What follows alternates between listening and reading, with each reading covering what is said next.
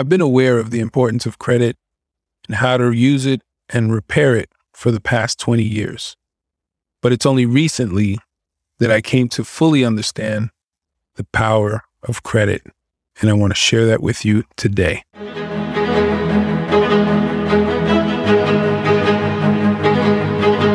So, to begin this episode, I'm going to assume that you don't know anything about credit. And so, for those of you who are already well versed, I ask that you bear with me. I'll try to keep it brief. Credit is basically someone else lending you their money, their assets, in order for you to use it in any number of ways, usually to purchase something with money that you don't have, but someone else lends to you and charges you interest on that money. Most people, when they think of credit, they think of purchasing a car or purchasing a home maybe getting credit to go on a trip or a credit card, things like that. That's what most people use credit for. So I'm going to get into the two ways that you can use credit. Number one is the most common way. The most common way is you get a credit card or you get a loan, whether it's a personal loan or a line of credit, and you go and you use that to purchase liabilities. This is what the majority of people do. The poor and the middle class, this is generally how they use credit because it's what they're taught. Now, amongst those groups, the smart people will say, don't use credit, pay cash. If you can't use cash, you can't afford it. Things like that, right?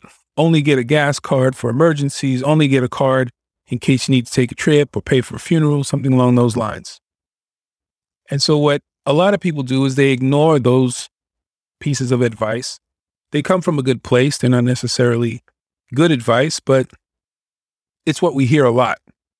And so, what people have a tendency to do is they'll go out and they will get credit and they will use it to purchase a car, to take a trip, to get credit cards, and then go buy things that they like fancy stuff, jewelry, clothes, things along these lines. Those are all depreciating assets. Okay.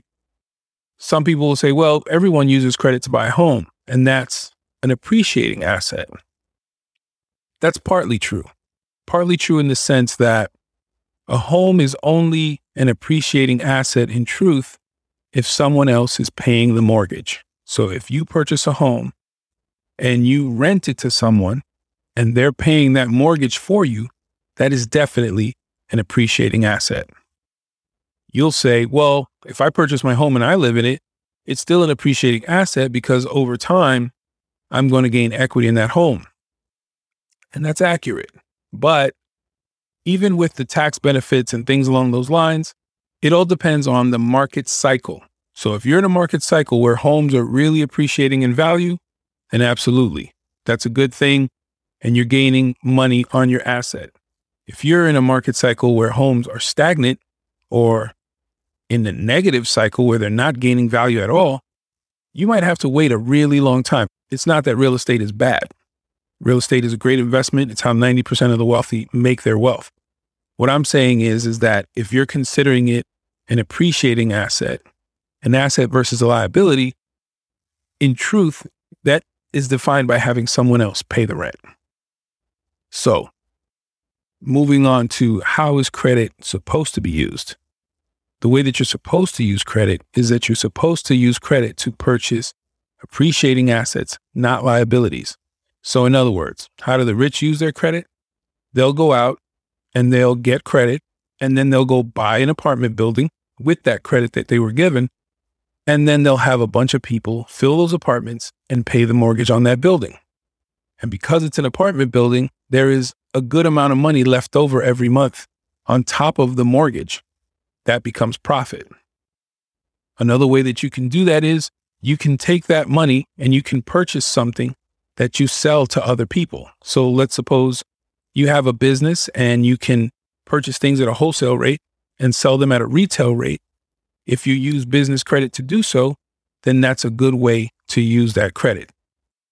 There's always going to be risk, right? Because I know some of you might be thinking, oh, but you know, what if the business goes under? What about this? What about that? That is the reason why you want to have good credit so that you can form a business and then establish the business's credit so that your credit and the business's credit are two completely separate things. So if the business goes under, that affects the business credit, not yours. So let's step into the three types of situations you can find yourself in in regards to credit. So you might be someone who doesn't have any credit. And if that be the case, that's fine. We all start there. So how would you go about getting credit? The first thing I would say is you need to know what you are going to use the credit for. If you just want to go out and get credit and then start buying stuff that's not going to bring you back income, that's not going to give you profit, then my recommendation is is don't get credit. That might sound extreme, but the reality is is that to put yourself in debt for the purpose of having some momentary pleasures, it's just not worth it. And 9 out of 10 times when the bill comes due for these things that you took out on credit and you don't have the money to pay, you're going to be stressed. You're going to feel upset. It's just going to bring unhappiness to your life. So you're better off not getting it if that's the only reason you want to get credit. So if you don't have credit and you want to establish your credit, it's not that hard to do. The first thing you'll need is what I always say you'll need in regards to any type of entrepreneurial endeavor, any personal endeavor. You need to have a source of income. If you don't have a business, you need to have a job. Even if you do have a business, you should still probably have a full time job. Why? Because the full time job, like I've said before, takes care of your living expenses and your business is able to reinvest whatever income it creates back into the business and help the business grow as fast as possible. So, in regards to credit, it's the same thing. You want to have a job because you need to be able to show the banks that you're going to be able to pay them back. So, a credit card is nothing more than a bank loan. The difference being a regular bank loan, the interest rates will be lower and they're harder to get. A credit card is easier to get because they give them to lots of people and they charge much higher interest rates. And so you can easily establish credit by doing what's called a secured credit card. secured credit card simply means you put a certain amount of money down and the bank will take that money as your deposit. Then they will give you a credit line for the amount of money that you put down. So, for instance, one of the cards that is probably one of the best ones to get if you're just establishing credit is the Discover It card, right? So you go out and let's say you put down $500, $600. I think that's like their minimum. You put this money down, they put it as a deposit into an account in your name, and then they give you a card with like a five or $600 credit limit. You start using this card you should never use more than 10% of your available credit limit if you're trying to improve your credit. And when you're first starting out, that's definitely something you should be focused on is improving the credit that you're given. So there's something called a FICO score. And the FICO score is basically the three credit bureaus and the score that they rate you as. Your reputation score is basically what it is. And what it means is is how reputable and how trustworthy you are. So, for instance, if you pay your bills on time, that affects your credit score in a positive way, meaning the score goes up over time. If you don't pay your bills on time, well, that affects your credit score in a negative way, meaning the score goes down over time, and it usually goes down very quickly in comparison to how much it takes for it to go up. So it's much harder for your score to go up than it is for it to go down. There's a lot of ways that you can make your credit score go down very easily. So you have to be aware of these things. And for me to go into all the details of what makes your score go up, and makes your score go down, it's a little bit beyond the scope of what I wanted to do in this episode, but I'll give you some easy examples. Number one, you always want to pay your bills on time. Number two, you never want to go above 30% of your entire credit limit. So let's say your credit limit is $1,000. That means 30% would be 300 bucks. You never ever want to go above $300 on that credit card. The reason being is the moment you go above 30%, your credit score is going to start to go down. And if the mission is to improve your credit, then you want to keep your utilization, in other words, the amount of credit that you utilize, below 10%, somewhere between 7 and 9%. So that would mean that on a $1,000 credit card, you're only charging about 70 to $90 per month. And I know you might be thinking to yourself, well, what's the point of having credit if you only get to charge 70 to $90? Well, the point is, is that in the beginning, you want to establish a good reputation. And like anything in life, establishing a good reputation takes time. You're not going to be able to do it in a month or two. You got to give it about six months. So for those first six months, when you get your card, you want to keep your utilization rate at around 10%, 7 to 10%. And then the banks will say, hey, we lent this guy some money. He uses it wisely. He's very responsible. He pays his bills on time. This person is worthy of a better credit score. This person is worthy of higher credit limits. And then at the six month mark, you go back to the bank and you say, Hey, I'd like to use more credit. Can you please increase my credit limit? And at that point, they'll look at it and they'll say, Well, yeah, okay, no problem, right? Some banks are different, may take up to a year. But the bottom line is, as you establish your reputation, as you build your credit score, and you start to build out your credit file, how do you go about doing that? Well, once you have your Discover It card, you can go out and you can get a card from another bank and you can do a secured card again, right? And then you now have two cards, both of them with deposits. Navy Federal Credit Union is a great one. They give pretty good limits once your account has matured. So your account can mature anywhere from six months to a year. And what they'll do is they'll send you back your deposit. And now the credit limit that they gave you will remain. And a lot of times they will increase it. But now this is free and clear of you having to put any money down. That's the good reason for starting out with secured credit cards. So another thing you can do to build out your credit file is you take a thousand bucks and you deposit it into a local credit union or one of the credit unions that I can leave in the show notes. And after you've deposited this money, you're going to do this to establish a relationship with the bank. You leave the money in the account. About a month later, you can turn around and take out a loan, a secured loan from the bank for the same amount that you have deposited at the bank. So it works kind of like the secured credit card, but in this case, it's a secured loan with the bank or the credit union. Now they'll approve you for this because they're saying to themselves, well, we have his money here. We're going to lock it and he's not going to be able to touch it. And then we'll lend him this money. And if he doesn't pay us back, we've already been paid because we'll take his money from the bank account. And what you do is they'll go ahead and they'll lend you a $1,000, even though you have a $1,000 deposited in the bank. And you take that $1,000 and you go back to a second bank or credit union and you do the same thing all over again. And then when they lend you the money, you take the money again and you go to a third bank and you do it again. Now you'll have three revolving credit lines. And what that means is these are three credit lines that you have to pay on a monthly basis. In the end, what you'll end up paying is the interest that each of these banks charges you for the amount of time it took you to pay them back. But you were able to get $3,000 lent to you, only starting out with $1,000. So you're leveraging your money. And what ends up happening is you actually increase your credit. And now you have five credit lines. You have your two secured credit cards and you have your three banks with your three revolving credit loans, right? Once you pay it all back, because you're paying it all back with the very same money, your credit is going to look really good. Okay. And this is assuming that you always stay at around seven to 10% on your utilization rate on your cards and you always pay the cards on time. It's better even if you pay them on a weekly basis. That way you never miss a payment because you forgot or you went on vacation or whatever the case may be. If you just follow these simple steps, within a year's time, you will have really good credit. And then at that point, that's where the real credit game begins. Okay. And we'll get into that when I talk about what happens when you have good credit.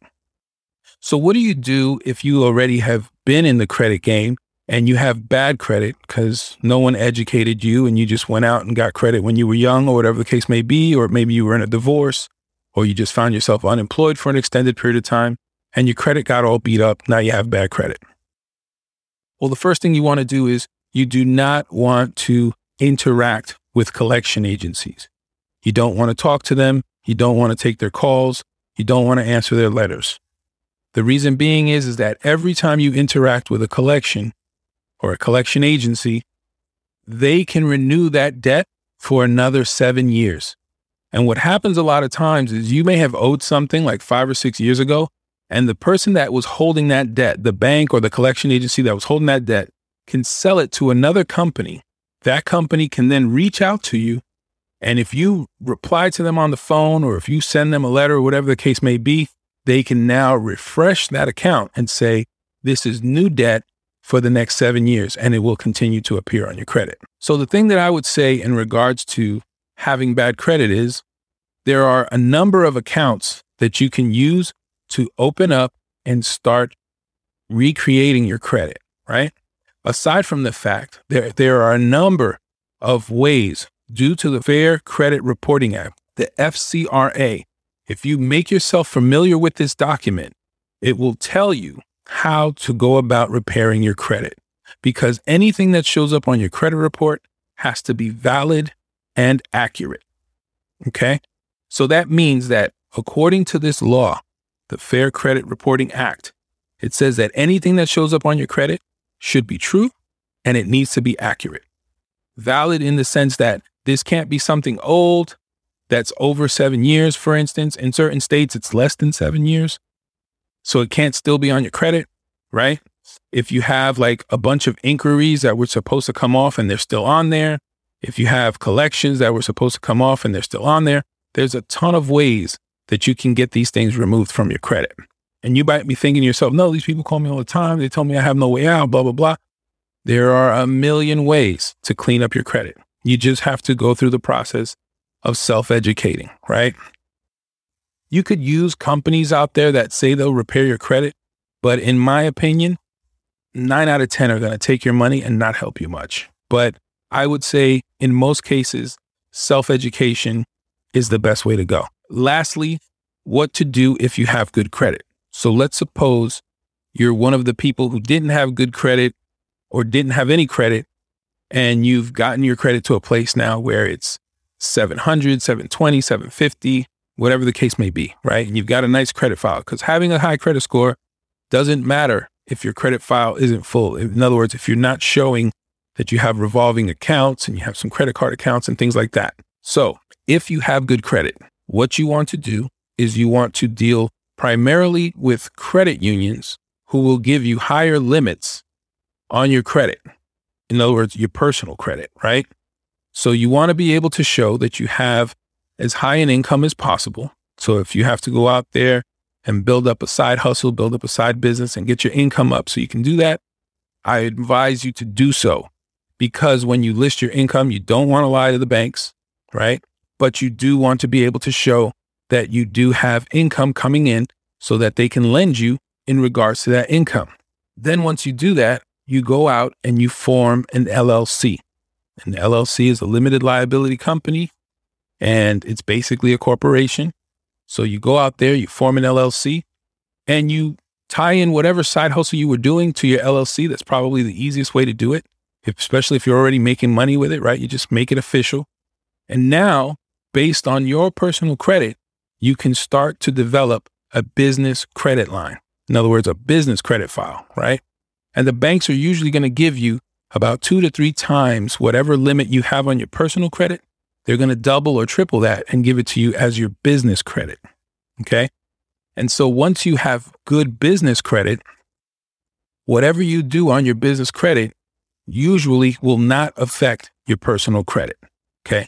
You don't want to use this so that you can just take money from your business credit, not pay it, and then say, oh, I just declare bankruptcy. That's not what that's about, right? That's a losing mentality. You want your business credit to be the same as your personal credit. You want it to be good. You want to have a good reputation. You want to be trustworthy. You want to pay your bills on time. Okay.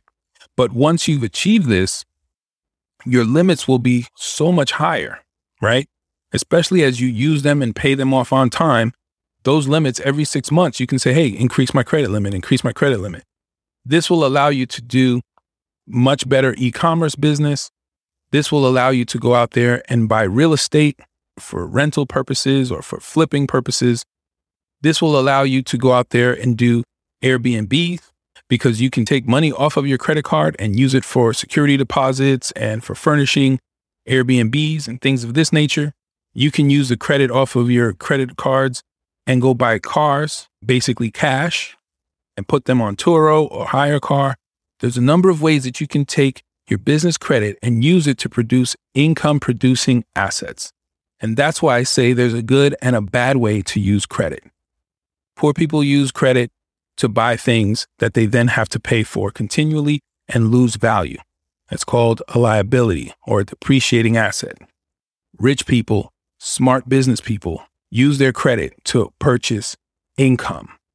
In other words, to purchase appreciating assets, things that will produce money from money that was lent to you. So you're going to borrow money off a credit card and you're going to go buy something that's going to bring you money. That's the way that you use credit. So I hope that this was something you find useful. I hope that you go back and listen to it a second or a third time if you need to. Take notes hit me up in the comments, shoot me an email, hit me on Twitter or Instagram. I'm happy to help you. And like I said, I'll leave links in the show notes to a lot of the resources that I find are helpful. So until next time, have a blessed day.